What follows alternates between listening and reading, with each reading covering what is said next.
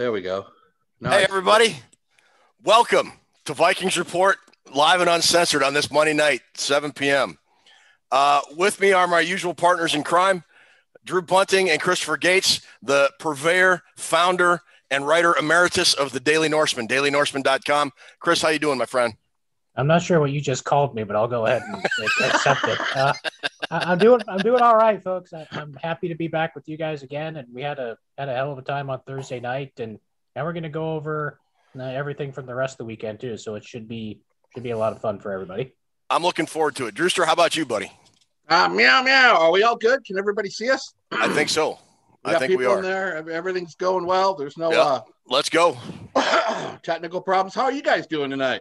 If I was any better, I'd be against the law, amigo. Oh, light this candle. Can we all start out? Can we all raise a toast and say, get them up there, boys? I don't have a glass with me. Oh, Ted, come on. I'm sorry. No glass. Okay. Chris, I'll do it in spirit. Do it in spirit.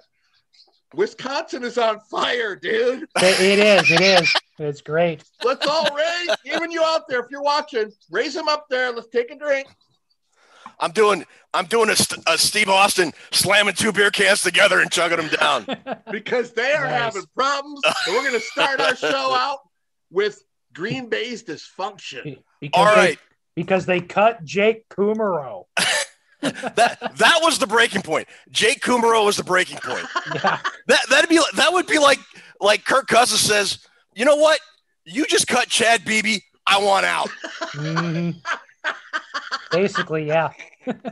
Okay, but we're not here to talk about the Packers. We're here to relish and enjoy the schadenfreude going on with the Packers, but we're not here to talk about the Packers. No. We had a great show Thursday night. I know we had some technical issues, and we had to jump over to Facebook, and we just still had a tremendous turnout and feedback, and the comments were amazing. Thank you all so much for joining us. If you are a YouTube regular and missed the show, I hope you caught. We got the replay up on our channel. And if you missed it, I want to go over the winners of all our prizes real quick. D-Gats won a Minnesota Vikings flag, really nice. Ford Elliott won that Purple People Eaters plaque that Drew had shown on a couple episodes. For our draft pick game, Pete Withrow, my man Pete, running with the winning horse. That's right, baby. Had it all the way. I knew going in I was going to win. What you got, Drew? Withrow. Let's get it right now.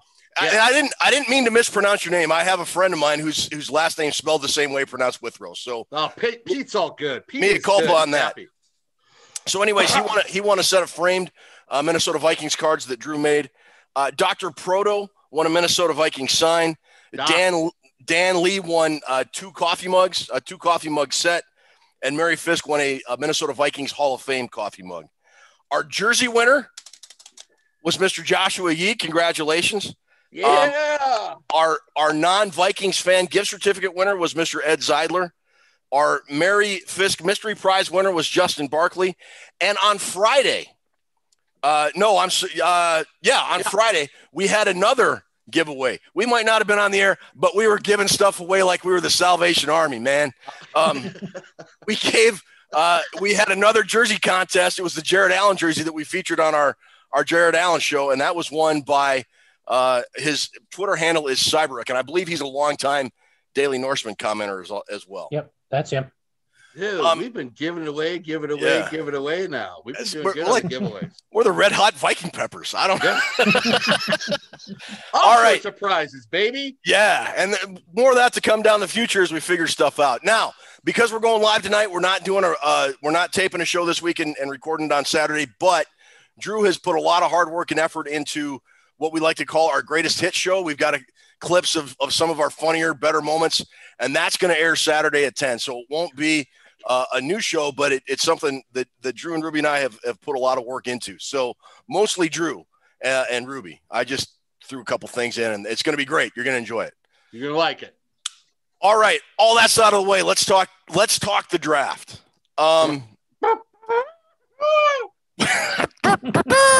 We'll start. Yeah, that's pretty terrible, man.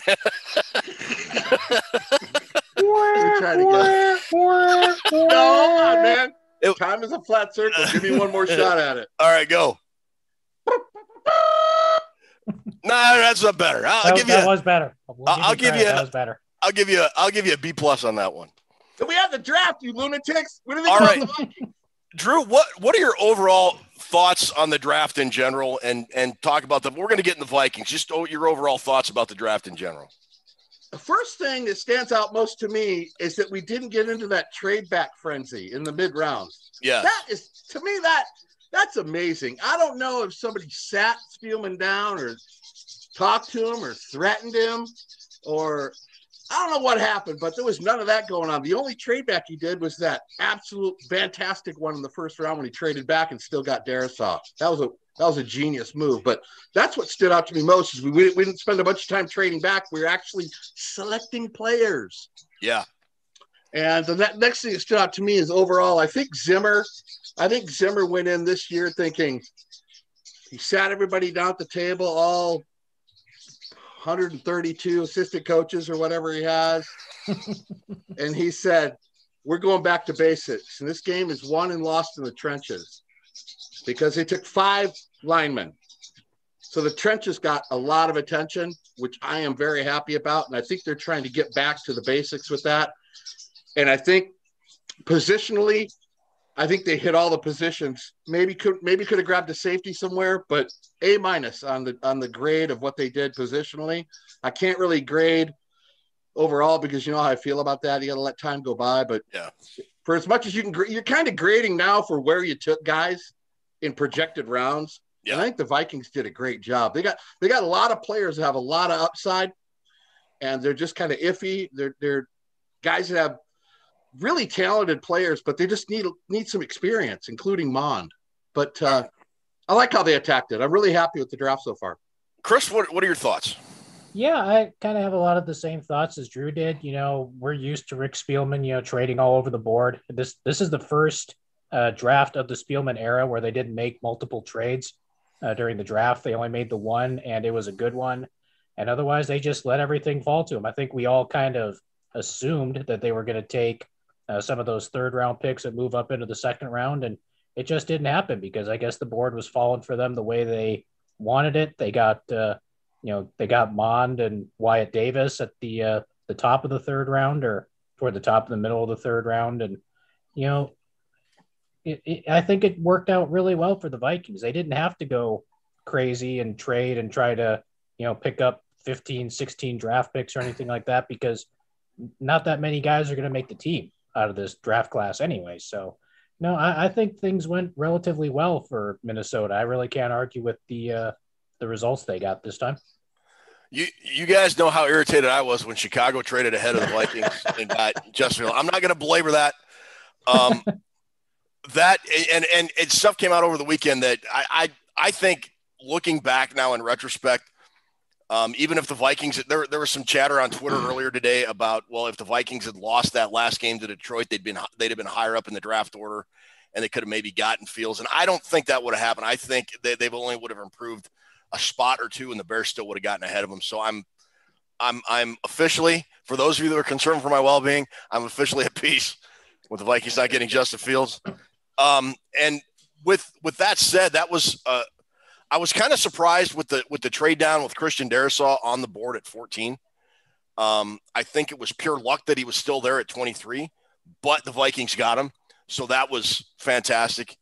I can't really complain at all about the way Rick Spielman did the draft. I was fully expecting some trade backs, or maybe even a trade up into the second round, and he held on to his gunpowder and fired him. And I think he hit some targets, which we'll talk about as we go on. But first, we're going to roll back to the first round. Vikings are sitting on the clock at 14. Christian Darrisaw is there. I think during the draft show, we all assumed that the Vikings were just going to run up to the podium and grab Christian Darrisaw. And then we hear they traded with the Jets. They traded pick 14 to the Jets for pick 23.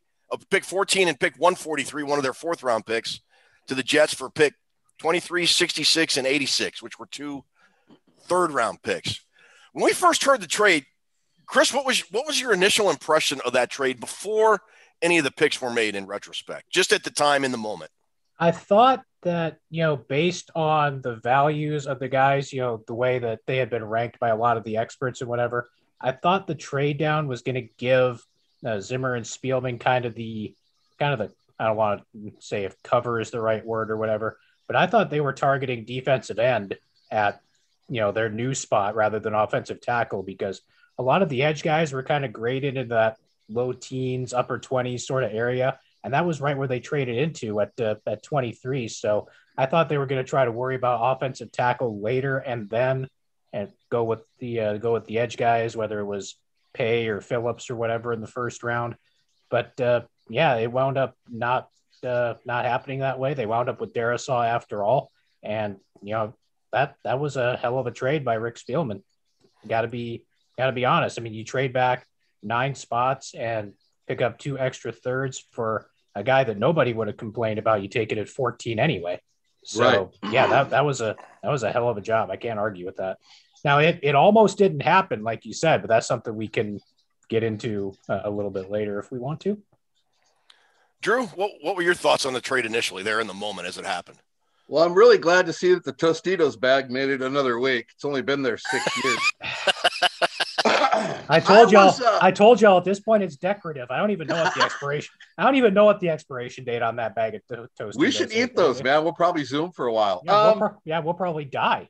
I wanted a trade back to start the draft. We'd already been over that in our past episodes, Ted. I wanted to trade back because I think we had to pick up extra picks. I was kind of annoyed we didn't get that second rounder that the Jets had.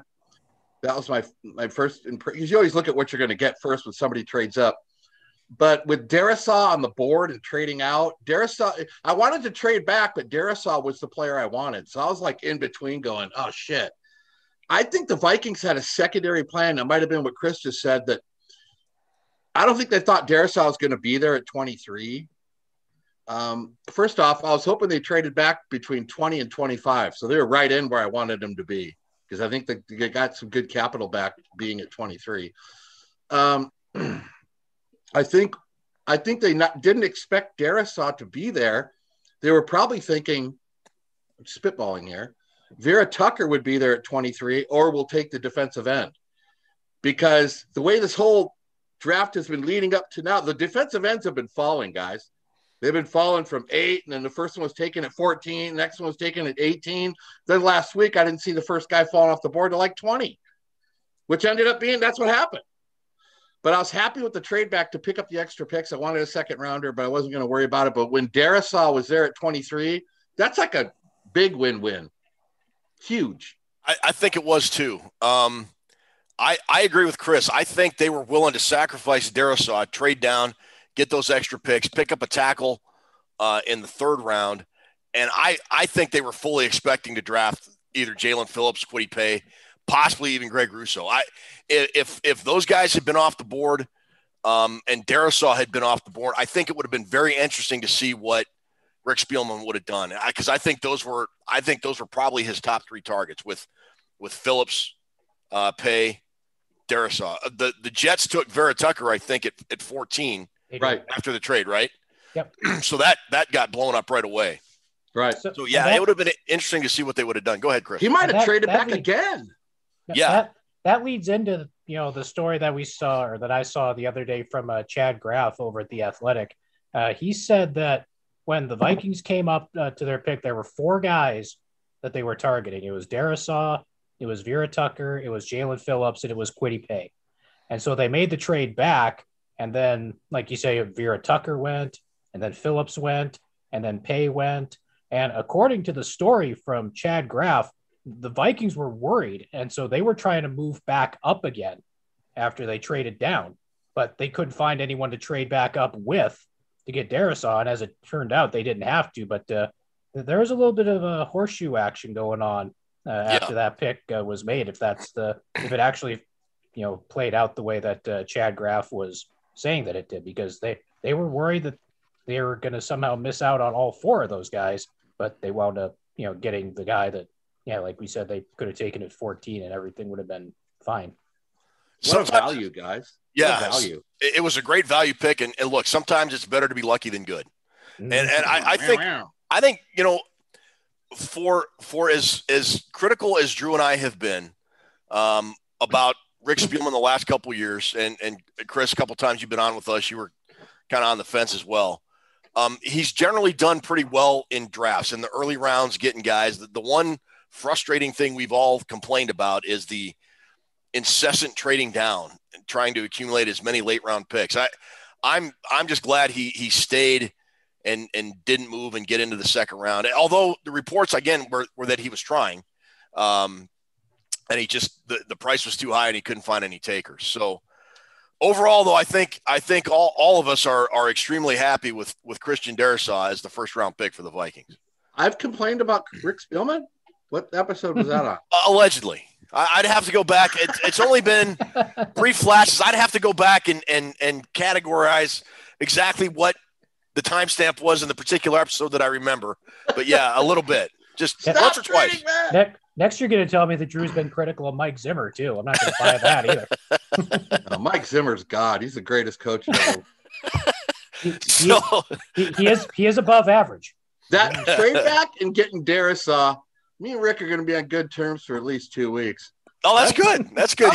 Nice. He bought himself some time. That guy was the second best pure left tackle in this draft. I did have Vera Tucker rated above him just because of his versatility, where he can play tackle or guard. And I think Vera Tucker and Wyatt Davis are going to be the best guards in this whole draft. But Darrisaw at 23, that guy is awesome. You had him as a top 10. Well, I mean, none of us thought he would be there at 14, much less 23. Are we all in agreement there? I had him number 8 in my top 50. Yeah. What do you like about his game that had you rank him so high, Drew? I like the fact that he's solid in all parts of his game. Usually you hear offensive linemen, they either are really good run blockers and then, so-and-so with pass blocking.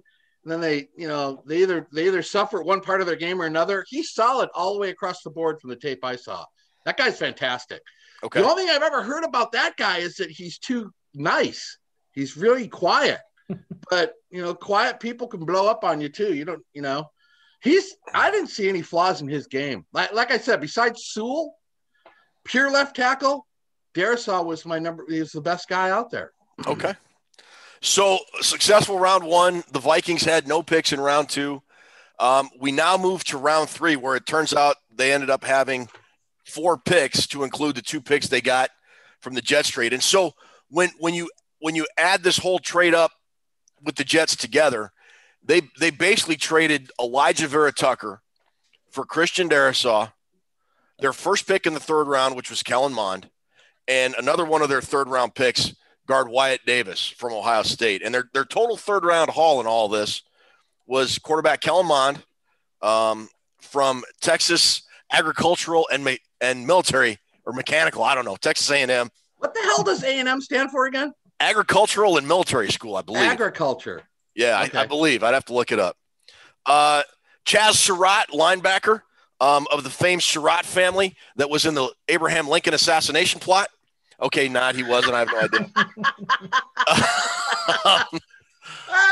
But his brother was in the draft. Wow. His brother was in the draft.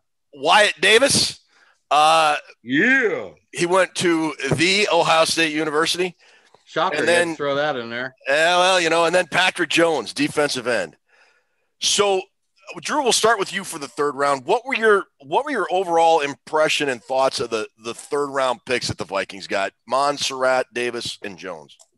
I liked every one of those picks. Did you really? I liked them in the order they took them. I was kind of worried that they took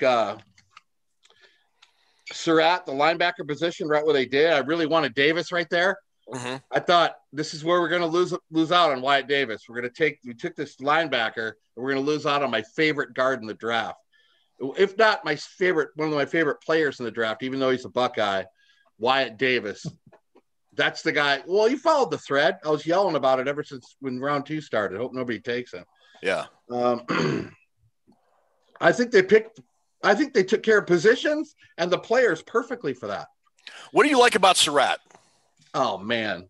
That guy, the only reason he was number 9 on my board is because he's only played 2 years linebacker at North Carolina. He was quarterback. He was a quarterback who turned into a linebacker. I don't know if you probably already knew that since you're researching these guys, but This guy, all conference in 2009. Let me throw a tasty tidbit out for Chaz Surratt, my favorite one. All right. Let's start with that. In 2019, Chaz Surratt made 115 tackles, 66 solo. Really? 115 tackles. And I looked up, I did a little bit more research and looked up missed tackles. Because you look up tackles, you want to look up missed tackles. He had 115 tackles in 2019. He had 27 missed tackles. Really? That's it? I know we don't like to do math on this show, Ted. I don't really like math myself. But 115 and 27 is 140-something. Yeah. That's Chad Greenway type area. That's pretty solid production and signs that he's a pretty solid tackler to begin with. The only problem with this guy is that he hasn't played there enough. So that's why you think he dropped? Just inexperience? Yeah, I mean, that's the only reason I had him at number 9 on my board. I would have had him higher, except he hasn't played that many games, but he's a lot final finish. Last night I watched the Vautech game in North Carolina. Uh-huh. He had 17 tackles in that game. Jeez. Damn. Incredible off the edge. But let me tell you what the reason he's got an upper hand on everybody, those 2 years he played quarterback and the quarterback he played in high school, if you watch him play, he – is almost in the quarterback's head anticipating what the quarterback's going to do. I think this guy benefited greatly from playing quarterback. He knows what they're going to do in certain positions. And he like intercepted a couple passes and he was right. Like, how the hell did he know he was going to throw it there? I think it's helped him. It helped him in blitz. It helps him. That kind of gets him in trouble, gets him behind on the play now and then by looking in the backfield too much. But I think his quarterback experience is awesome. The guy's a great tackler. He's a hell of a player. And I think over the course of time, he's going to only get better. But that's probably why he fell that far to begin with. Chris, go ahead. Go ahead, Drew. Real quick, he had 27 missed tackles in 2019. I did look up 2020 to see if it was a continuing problem. He went from 27 missed tackles down to 11. So he improved greatly on that because that was an area he even knew he had to get better at. But after researching Chaz Surratt yesterday, I'm good with that. And people are saying, well, you can't spend a third rounder on him. That's where I had him. Well, and talking about his missed tackles this year, the ACC played pretty much a full schedule this year, didn't they? Yes. Like 9, 10 games? I believe so. Okay. That's a lot more impressive when you consider, conferences like the Big Ten and the Pac-12 only played 6 or 7 games or whatever. Chris, what are your thoughts on the third round? I think the Vikings, did a heck of a job getting the guys. Once you get into the third round, you're kind of in the best player available while still looking for needs kind of thing.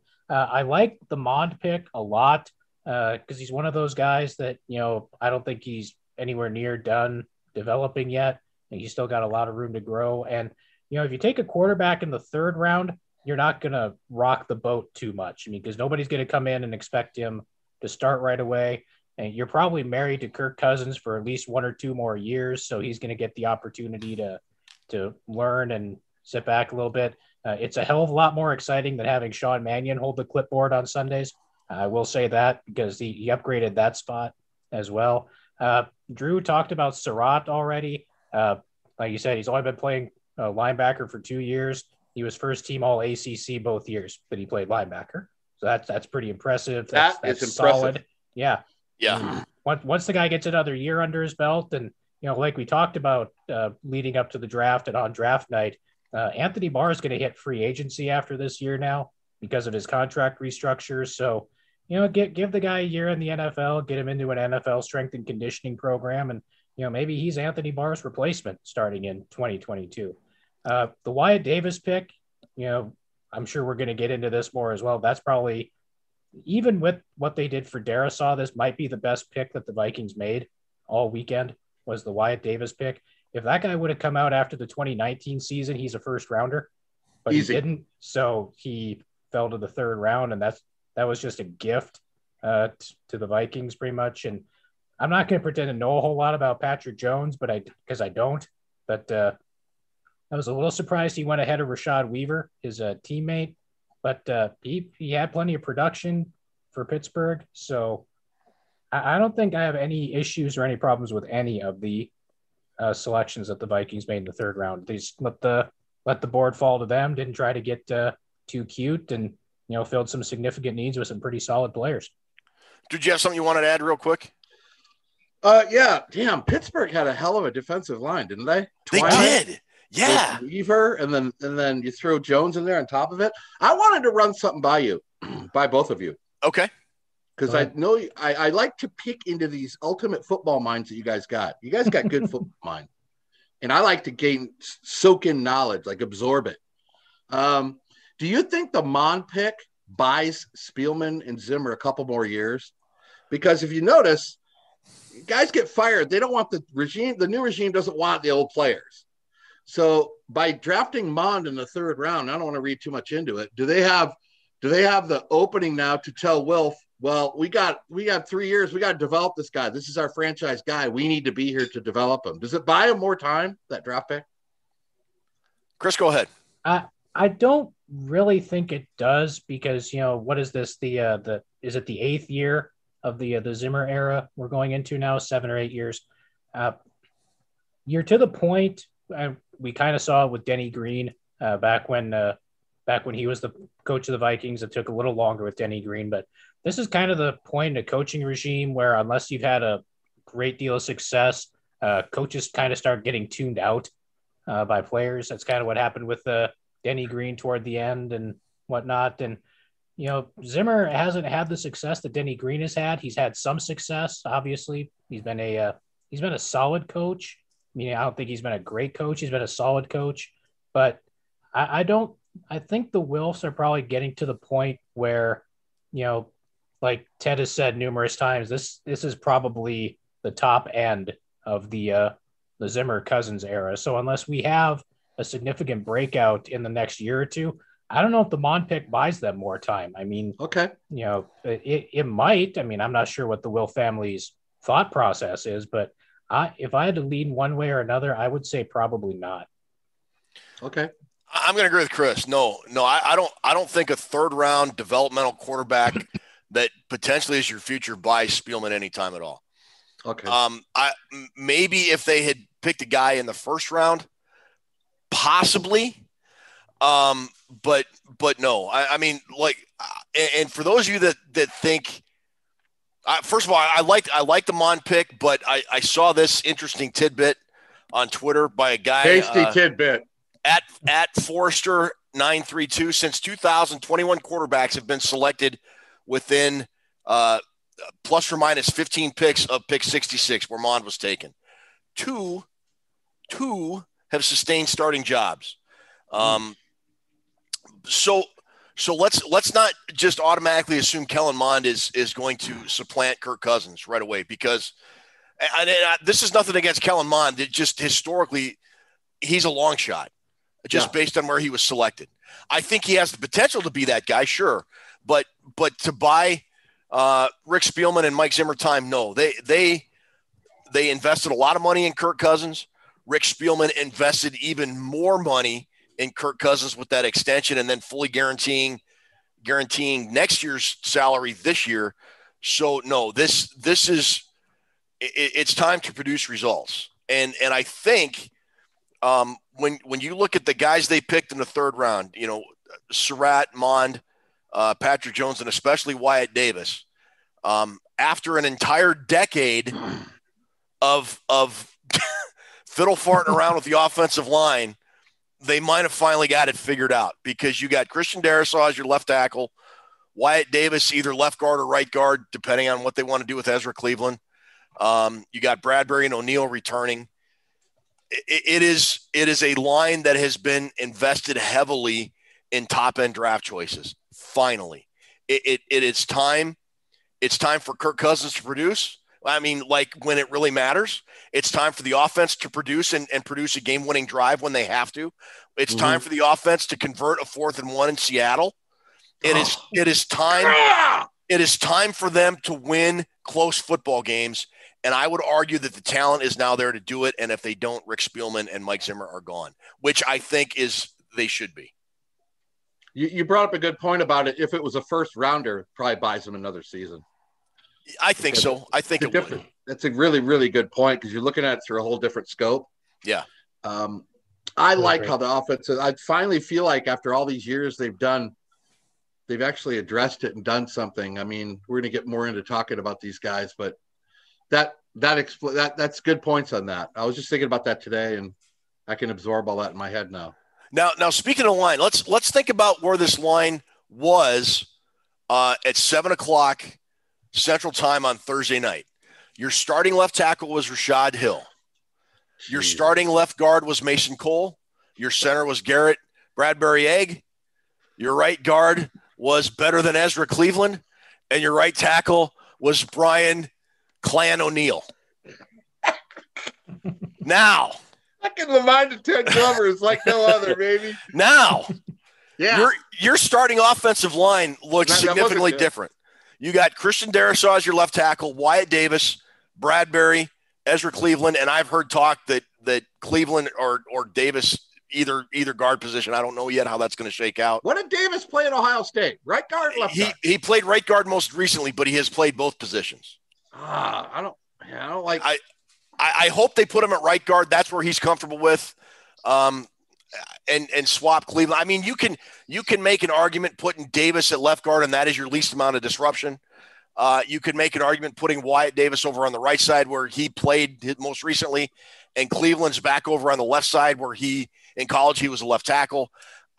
Whatever they decide to do, I'm sure Rick Dennison will screw it up and do the wrong thing, but he has options. That's a pretty solid bet. I'm not even going to lie to you. I think that's what we're all, because this is the Vikings. I think that's what we're anticipating, actually. But on paper, it feels so much better, though, doesn't it? It does. And now you've got, guys like Rashad Hill and Mason Cole are your first line depth guys, and that's not bad. That's not bad. That's not bad at all. I think it's significantly better than what we've had the last year or two. Just my 2 cents. Keep Dozier out of there. For the love of David Dixon, do not put Dakota Dozier on the field. Did you Bradbury Egg? Yeah. No, all right. The line looking good right now. That's a good point. So yeah. Now I want to ask this one question, and I'm asking it just to get a reaction. I know what the answer is, and I think it's dumb if it becomes this. But do you foresee a quarterback controversy in Minnesota now that the Vikings have drafted Kellen Mond, Drew? No, not if the Vikings have any idea what they're doing. Oh, well. Chris? On Vikings Twitter or in real life? Okay, both. Let's do both. Vikings Twitter will have Kellen Mond as the starting quarterback by week 3 of the preseason. In the real world, that's not happening because, like I said, yeah, for all we want to bitch about Cousins, he's above average as a quarterback. I think we can agree on that. And a guy who everyone agrees is going to need a year or two to develop is not going to come in and take the starting job for any reason other than Kirk Cousins gets hurt. Barring injury, Kellen Mond should not see the field until 2023. He can't. Absolutely. If he's out there next year, he's going to get ruined. Yep. And I don't mean to quell. Everybody's excited. We're all in a purple cloud about we finally got our future quarterback and everything. But I'm telling you right now, they better be cautious with Kellen Mond. And they better take their time with Kellen Mond. And that guy needs to learn the speed of the game because that's what he's struggling with right now. And it's a lot easier to learn the speed of the game when you're on the sidelines looking at the speed of the game than if you're in there in the tornado of the speed of the game getting your ass whipped. It's a lot easier to learn from the sidelines. The Vikings need to not play that guy. And I know people are yelling, fucking Drew, shut up. But you can't. The guy's not ready to play. He has a lot of flaws and needs to be coached up in a lot of areas. Do you think – and now, Drew, you and I talked about this in the shows leading up to the draft. And I was all about getting a quarterback in the first round, but they got one in the third round. But my only concern was if they get a quarterback, now it's up to the Minnesota Vikings staff to develop that quarterback. Yeah. Do you have confidence that Clint, son of Gary Kubiak, can successfully develop Kellen Mond into potentially becoming a starting quarterback? No. Chris. Let me top that by saying I think they need to bring somebody in to work with them. I really do. I really do. I agree with Drew, because if Clint Kubiak's primary focus now is going to be as the offensive coordinator, I can't remember who off the top of my head who the Vikings quarterbacks coach is right now, but they need to bring someone who's one of these quarterback whisperers or something like that, even if it's just in like a consulting role or something like that. They need to bring somebody else in, because, you know, I agree. Clint Kubiak needs to focus on being the offensive coordinator, not player development at this point. Andrew Giannacco is the Minnesota Vikings quarterback coach. And if I remember correctly, he was one of the co-offensive line coaches and then possibly a tight ends coach. He's taking the Stefanski route of coaching like every position on the offensive side of the ball.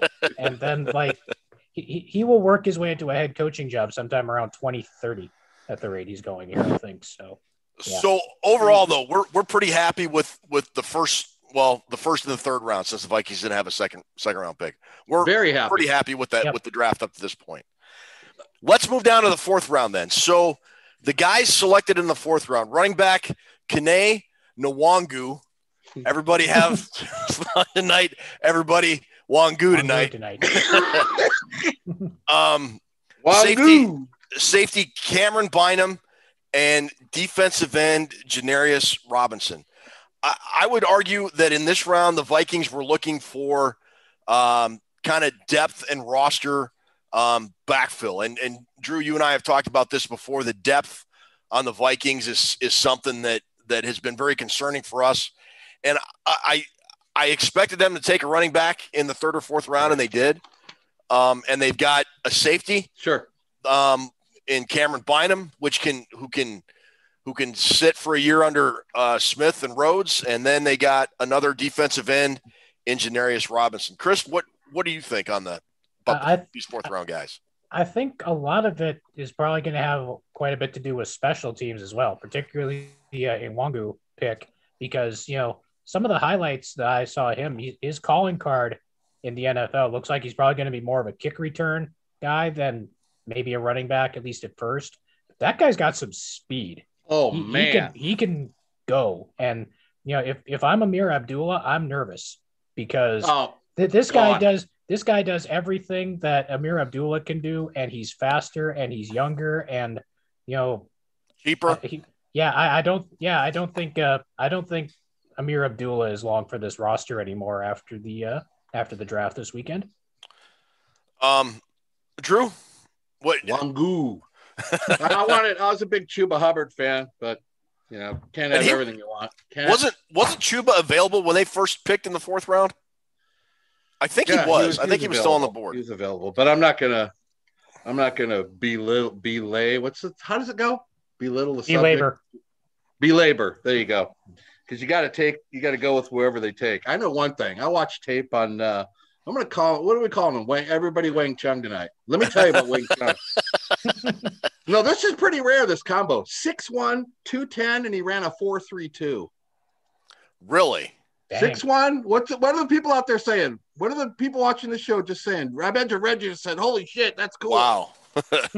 That's really good. 6'1", 210, he runs a 4.32. Sports Illustrated yesterday caught this little tasty tidbit. Said he's the sleeper running back of the entire draft. Really? Yeah. Nice. And from what I gather, his biggest detriment is the fact that they never played him, Ted. They never played the guy. He never got on the field. And I saw an interview with him yesterday saying, listen, I'm going to the Minnesota Vikings. I'm going to make the best out of every carry I get. If I get 50 carries, I'm going to try to take it to the house 50 times. If I get 150 carries, I'm going to try to score 150 times. All I can do is make the best out of my opportunities. This guy's got a great attitude. Yeah. 6'1", 4.32. I'm all for this pick. And positionally, we took care of positions in the fourth round. That's what we were going for. Yep. So you think this guy can be running back 3 coming out of training camp then? I do, because he's certainly a change of pace back. He's going to be good. He's a scamper back. Like Chris said, he's fast. His speed is what kills. Kind of like Jerick McKinnon? Is that a favorable? It's a favorable comparison. I think so. Yeah. Okay.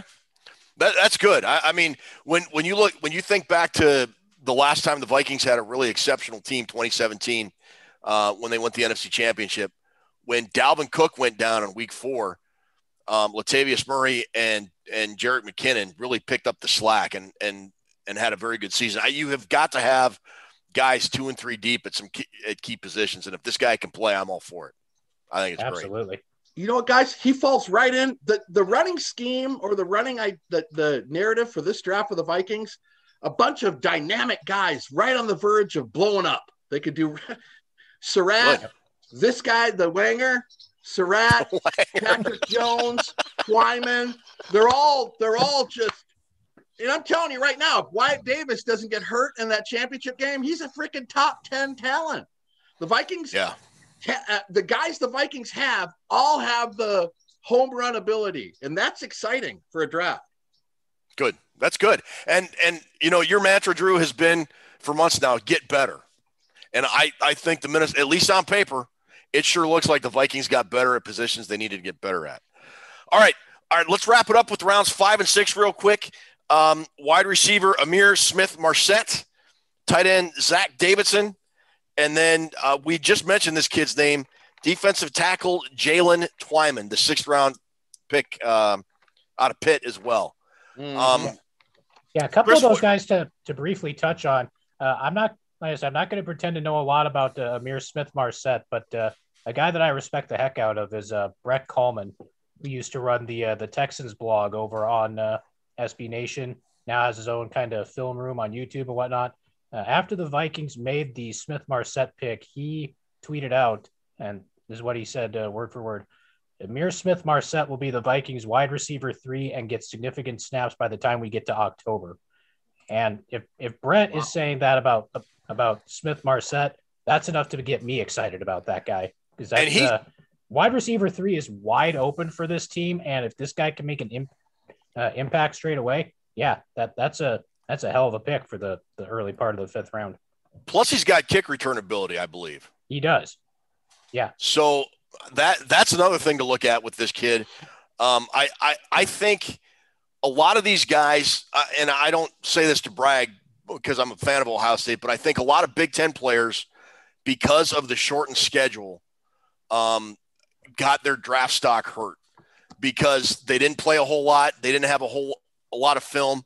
And other than OSU that had the 2 extra games, you really didn't see. And then there were some teams. Michigan only played 4 games, I think, 4 or 5. They didn't play 6. They only showed up for 2. So. Yeah, but I mean, you know, they had cancellations and rescheduling, and it was just a wacky season of the Big Ten. And I think a full season, a guy like Smith-Marsette goes maybe a little bit higher, a round earlier. I don't know. That's just me speculating. That's super accurate. I think that is. Like Chris says, haven't done a lot of research on this guy. There's still 4 or 5 guys I got to really do a deep dive on. Yep. The one thing I like about Marsette is I hear he's got this cocky, confident attitude, almost overboard, but not like in a bad way, in a competitive way. I heard there's one game where they kicked off to him and he ran it back to the 11-yard line and he got hit pretty good. And they were like, you know, the guys that hit him were like high-fiving and everything. And he ran up to one of them and said, next time they kick it off, I'm taking that shit to the house. And he next kickoff, he ran it back. He's kind of, it's like cocky in a competitive way. I like that. Yeah, I do too. And I really, really like what Chris was just saying. That's really good. That's good knowledge right there. That's gets me kind of fired up. Well, and I thought going into this draft, I honestly, I thought they would address the wide receiver position before they did. I've been on the bandwagon that RW3 is almost a starting position now in this day and age. And although, but again, it goes back to kind of do we draft a quarterback dilemma? The Vikings used the 3 wide receiver sets, I think, less than anybody else in the NFL, something like 30% of the time. So this kind of probably feels like a safer pick. Right. If you're going to invest in a guy, then to get a guy in the earlier rounds that you're not going to utilize as much as another team would, for example. So I'm pretty fired up about that. All right. They had 1 pick in the 6th round. Yeah. Defensive tackle Jalen Twyman. Oh yeah. Love me some Jalen Twyman. Absolutely. So Drew, like I saw the big board that you had for the defensive tackles and right. You were part of, you know, between like I was telling you guys last night, I've got two pre-draft magazines that hit the newsstand usually like late February, early March or whatever. One of those two pre-draft magazines had Jalen Twyman as the third best defensive tackle in this draft behind Barmore and Nixon. And the other one had scouting like previews of 20 or 25 defensive tackles, and Jalen Twyman wasn't even mentioned once at all.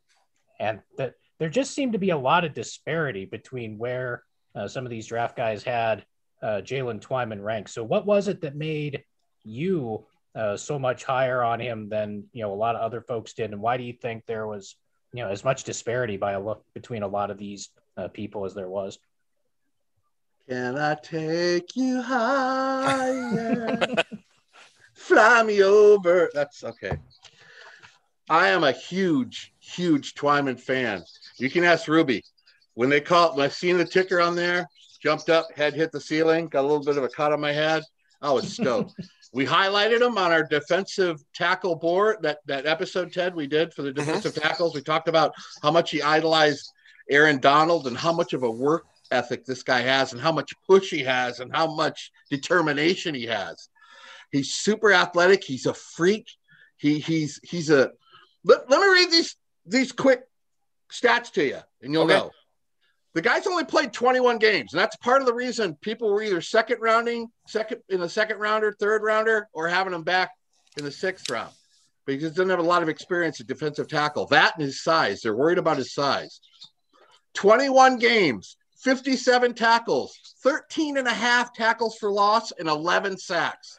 That's nuts. That is nuts production. That's pretty good. Defensive tackle, 11 sacks in 21 games, breaks the record of Aaron Donald, who had 10 and a half. Wow. Dang. He opted out of 2020, but here is the thing about Twyman. He came out of high school and he came to Pittsburgh. His big number one thing was his run stuffing. He was a great run stuffing defensive tackle, but he couldn't get around the guards in the center enough to get gap penetration, to get tackles for loss and quarterback sacks, and it bugged him. So he got in this weight training program and he lost 30 pounds. All of a sudden the quickness came. Time is a flat circle. Came all the way around. And all of a sudden he's shooting the gaps. If he beats you with his first step, it's over. He's too quick for anybody to block him. That's one of the aspects about this guy. But the losing the 30 pounds, his run defense scaled way back. So to increase one part of his game, he lost the run defense prowess. So he's got to figure out how to balance that back. And I think this is a huge, huge toy for Andre Patterson to work with. This guy is going to be an awesome player if he blossoms the way. The guy is super powerful, super athletic, super fast. And like I said, gap penetration is what it's all about for a defensive. That's what we don't have here. We don't have any of that. We didn't have any last year. It killed us last year. Backs were killing us. We couldn't get any pressure on the quarterback. We need a guy like this. And it is an absolute steal of the draft for the Vikings besides Wyatt Davis. Getting Twyman in the sixth? Come on, man. So how are you feeling about the depth overall now? So we've gone – we'll talk about undrafted free agents in a minute. But now that the draft is done and we've got, you know, the new draft picks, the Vikings seem to have addressed the real critical needs. Chris, what are your thoughts on the overall depth of the roster top to bottom now? I think the depth has gotten significantly better. Like you said, you outlined what the starting offensive line looked like before the draft started. And now, rather than starting guys like Rashad Hill and Mason Cole, those guys are your backups. Well, Cole is presumably a backup if we assume that Wyatt Davis is your week one starter, and hopefully he should be. But yeah, like, you know, like you said, you drafted a running back to sit behind Cook and Alexander Madison. You got a guy that could potentially come in and play for a wide receiver 3 spots or stuff right away. Linebacker help, safety help. This is a much better, much deeper football team than it was at this time last week. And, you know, when you're determining winners and losers in the NFL draft, that's about as good as good an indication of a winner as you're going to find. Drew? Yeah, Chris Gates, man, that guy brings the knowledge. The depth the depth all the way down from all 11 picks just reeks of depth. I mean, the Vikings defensive line was terrible. Yes, it was. It was terrible. And we need to get Hunter back, but they got three guys on that defensive line. We got Pierce, Tomlinson, not Ladanian, but the other guy, Dalvin. And I'm telling you, Twyman is a pure three technique. He doesn't play much more than three technique, but that's all you really need him to play is if he's really good at that one position. I meant to ask you that. So he's pretty much just a straight three technique guy. Straight three technique in my book. 4-3, three technique. You know, the thing about the two Pittsburgh players, they don't have a lot of positional versatility. Twyman's a three technique. Patrick Jones, standard 4-3 defensive end. He's not going to get in coverage. He's not going to stunt a lot. He's not going to, you know, he's not going to cover anybody out in the flat, but his gift is pass rushing, and that's what we need. Patrick Jones is one of the best pass rushing defensive ends of this draft. That's good. So you're trading the versatility of being he's not going to run people down like Chris Doman. Doman did everything well. He's more of just a pass rush specialist, but the defensive line got a lot better, and that was our weakest. Wasn't that our weakest group last year, guys? Oh yeah, by quite a significant measure. I would agree. Yeah, it was. They took three guys on the defensive line. Let's not forget the kid from Florida State. They took two edge guys. Janarius Robinson in the middle. Yeah. So now, do you think Patrick Jones has a chance? The one defensive end or the one guy from Pitt. Do you think he can start week one? No, I don't think he'll start week one, but I do think he'll end up being a force because he is the mini-me of Danielle Hunter. Wow, okay. He is. Dang. He is the mini-me. So, yeah, I think we all agree that the depth got a lot better. On paper, at least, the Vikings look like a much better team now than they did Wednesday before the draft, for sure. And Now it's up to the coaching staff to kind of put it all together. All right, before we get out of here, there is a laundry list of undrafted free agents. I'm going to go over the names real quick, and I want you guys to tell me if there's any of these dudes that you think will make the roster. First one, wide receiver Blake, son of Ricky Prohl from East Carolina. Running back A.J. Rose, wide receiver Myron Mitchell, wide receiver Whop Fillier from Indiana. Whop! There it is. Linebacker Tuff Borland from Ohio State. Ziande Johnson from Cal, a defensive end. Linebacker Christian Ellis from Idaho. Long snapper. At least they signed him as an undrafted free agent and didn't draft one. Turner Bernard from San Diego State. And defensive tackle Jordan Scott from Oregon. Drew, is there anybody on that list that you think is a potential guy that makes the final 53? I'm going to give that punter a shout. That guy is like a 44-yard average. And I don't think any punter is ever solid with their roster. I think a punter is probably the easiest job to steal if you come in. He has 53 games or some ungodly amount where he punted. I think Tuff Borland will make the team or give it a hell of a run. And I also think the Whop Fillier from Indiana. He was number 17 on my top 15. So I really wanted to put him on my top 15. He was right on the outskirts of it. That guy's a hell of a player. Those would be the three I'd throw my hat in the ring for. Chris? I kind of tend to agree with Drew. I think Borland's going to at least make a good solid run at the roster. The wide receiver depth chart behind Jefferson and Thielen, and presumably Smith-Marsette, is pretty wide open. So those younger guys that you talked about, Fillier and Prohl and those guys.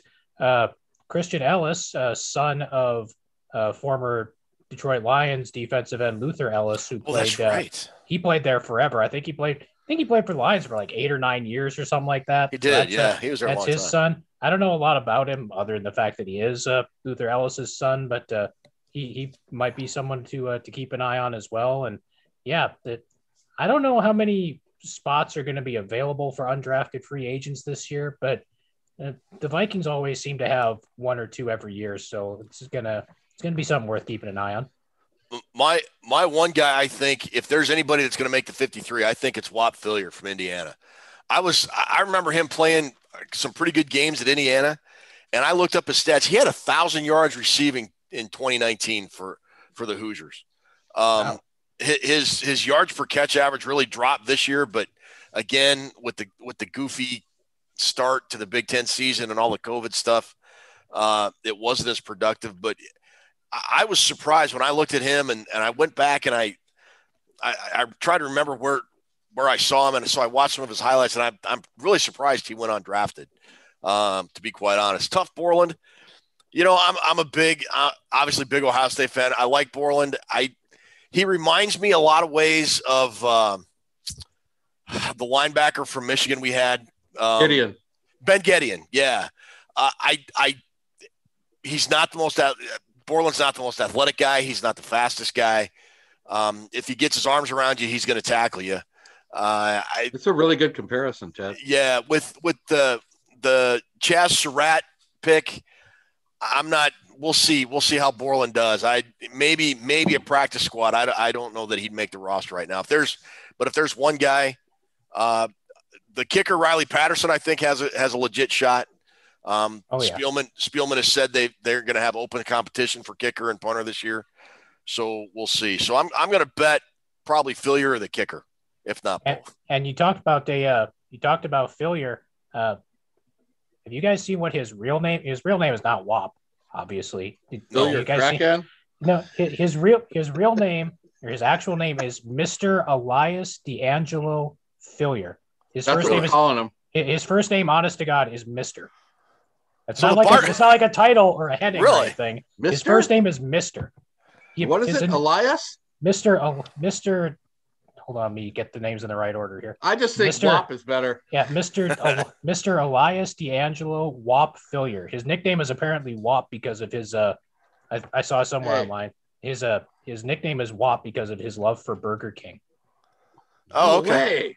No, he's on the team. He's going to make the team. I love Whoppers. He's on the team. He's on the short list of the greatest names in team history if he makes the roster. Hey, guys, I promised Patrick Jones from Pittsburgh that I'd throw this tasty tidbit out for him. All right. He wanted me because he wants to be better than Daniil Hunter. Daniil Hunter's last college year, he played 13 games. And he played 80% of the defensive snaps. And he had 1.5 sacks. That was the big thing on Daniil Hunter. Get that, Pat. He wasn't a sack guy. That was the big draw on him. I still remember going, who is this guy and why did they draft him in the third round? Well, he had 1.5 sacks in 13 games, playing 80% of the defensive snaps. Patrick Jones of Pittsburgh played in 11 games, 82% of the snaps, and he had 9 sacks. Wow. So he wanted me to throw that out there and let you know he's already ahead of schedule when it comes to the Hunter. So fired up on our draft picks, dude. We got a lot of upside with these guys, all of them. Yeah, we do. So the bartender says to the cop, "Killer, I could barely Fillier." All right, sorry, that was dumb. Woo, that was great. All right, we've been going on long enough. You know, we didn't talk about Mond at all, though. I wanted to get your guys. What do you guys really think about that guy? You think he's amount to anything? I know the fans out there, anybody watching the show's going, they didn't talk about Mond enough, so let's finish it with talking about Mond. Yeah, that's fair enough. I don't know. I mean, when you look at where he was picked, and the success rate of quarterbacks picked at that point in the draft, and then you look at his completion percentage, which was barely at 60% in college, you hear time and again that the toughest thing to improve upon for a quarterback going from the college to the NFL is his accuracy. I like the kid. I mean, he's got a ton of natural talent. He's, you know, Robert Griffith III just kind of trashed Kirk Cousins when he said Mond is in an interview. He said where Mond is everything Cousins isn't in terms of athletic, you know, athletic ability, running ability, and all that. I don't know. I'm glad. I will say this. I don't know if he's going to be the long-term answer at quarterback.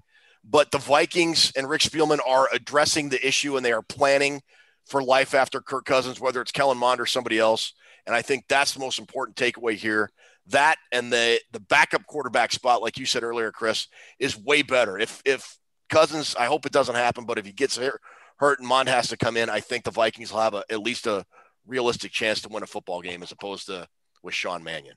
No, absolutely. Is Sean Mannion playing extended snaps for the Vikings is scary, and we don't need that. But yeah, I mean, but you know, like you said, they're addressing the problem. He may or may not develop into the long-term answer. He's got all the potential to develop into the long-term answer. But like we said earlier, the Vikings need to bring in somebody, some kind of quarterback guru, quarterback whisperer, whoever it might be, and get somebody to help develop this kid because, you know, I don't know if Andrew Janaco can do it. I don't know if I mean, Clint Kubiak's got to run the offense as the offensive coordinator.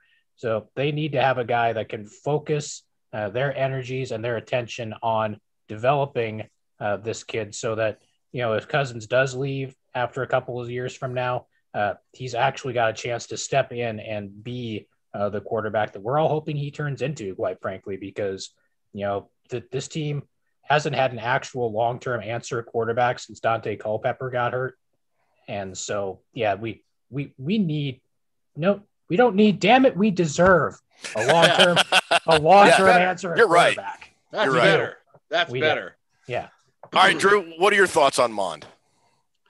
My thoughts on Mond is I think they absolutely need to bring somebody else in to work on it. If you're going to bring in a damn kicking coach, you can bring in another quarterback guru for Kellen Mond, the future of the team. Mm-hmm. Come on. That's ridiculous. Kellen Mond is super, super experienced. Did you know, tasty tidbit just for you guys, no quarterback in SEC history made more football plays in history than Kellen Mond. Really? 1,796. Since 1956, he's played more plays than anybody. He's sixth all-time in total yards. The guy's mobile. He could ran for 300 yards last year, 4 touchdowns. He knows how to get out of trouble. He's a ton of experience, 47 games, but my concern is after 47 games, shouldn't he be a lot better after 47 games? Yeah. But then you consider there's guys who played with him. He didn't have the stars that Alabama had, but he still had to play against Alabama. He played against the top competition. He is willing to learn. And I think one of the guys he can learn from, besides bringing in a coach, is Kirk Cousins. One of Mond's weakest parts of his game is play action. He doesn't know how to do it. And Kirk Cousins is probably the best play action quarterback in the league. So hopefully they can work together. I don't think Mond, I ever saw him take a snap from below center, over center. No, I don't think he did. That was pure RPO. He's got to learn all that. Shotgun, yeah. He's got a lot to learn, but the guy, one of the things I like about Mond is he doesn't lose any ball speed on his passes. When it leaves his hand, it gets to the receiver with the same speed. None of that loopy-ass Keenum Teddy bullshit. None of that loopy-ass. None of that. Okay. He has great ball speed. Receivers. I never saw a receiver in all the tape I watched had to slow down for one of his passes, ever. He can make plays on the run. He can make plays out of the pocket. And come on, guys, we really need that. We don't have any of that right now. Right. So I think he's got a lot of potential. But I think they need to be careful with him. A lot of work to do, ton of work to do. But man, that guy can really be. He could be a franchise quarterback. He could, but. Just needs a lot of work. I'm happy with the pick. At least we got, like Chris said, we got somebody in there. Yes. Rather than just doing this Mannion thing is like molasses every year. Mm-hmm. Give us something to be happy. Give us something to look forward to at the quarterback position. If it's not going to be Cousins, give us somebody to be excited about. So, well, I think they accomplished that either way. I hope he does work out, but he's got a ton of work to do. There's a lot of work to do, guys. Okay, so I think that'll about wrap it up. Any quick last thoughts, Chris? We'll start with you. No, I think the Vikings had a really solid 2021 draft, even without all the usual chicanery from Rick Spielman and company moving up and down the board. You know, they filled needs. I know Drew hates hearing this phrase, but the left side of the offensive line should be set for maybe not 10 years, but the left side of the But the left side of the offensive line should be set for a long time now, thanks to Wyatt Davis and Christian Darrisaw. And, you know, they got depth at other places, too. So it's really hard to argue with anything that the Vikings did in the draft, I think. Drew? I had 2 things to say. One of them, who the hell is Mel Kiper? I heard he was kind of about the Surratt pick. You know what, Kiper? Whatever, dude. Next thing I want to say is everybody have fun tonight. Chad, you finish it. everybody, Wangoo tonight. Nice. Great seeing you guys. Great doing the show with you guys. I love the knowledge you give me, man. You make me smarter. I'll say this. I would argue, at least on paper right now, with the picks the Vikings made at the positions they drafted these players in, the depth on this roster is as good as it's been since the end of 2017. I think when you put that and you look at the talent on the offensive line now, there are no more excuses for this football team. It is time for them to start producing and go to the playoffs. And if they don't, there's no more excuses. It's time to get rid of Spielman. It's time to get rid of Zimmer. And it's time to go proverbially in another direction. But this is it. This is about as good a draft, I think, as Rick Spielman has had, at least right now. 5 years from now, it could look way different. But this was a pretty good draft, and they've got good players at depth positions. You got guys that can look to start on day one, both in the first round and maybe even in the later rounds. When you look at the wide receiver from Iowa, Smith-Marsette. So they've got talent. It's time to play football. Absolutely. That wrapped a good bow around that, didn't he? All right. Well done, man. Well done. For those of you that tuned in to watch, thank you. Again, I think we got our technical issues worked out. Thanks to Toonsis. She didn't want to say hi tonight. So, she's lurking in the background. It's because of her, we were able to get this live show done tonight. Thanks to Chris. Thanks to, Drew. Thanks to everybody that watched. Thanks to Liz. I appreciate you tuning in on Thursday, and thanks for watching tonight. Again, don't forget Saturday, our greatest hit show, and then we will be back to our regularly scheduled programming the following Saturday. Take care, everybody.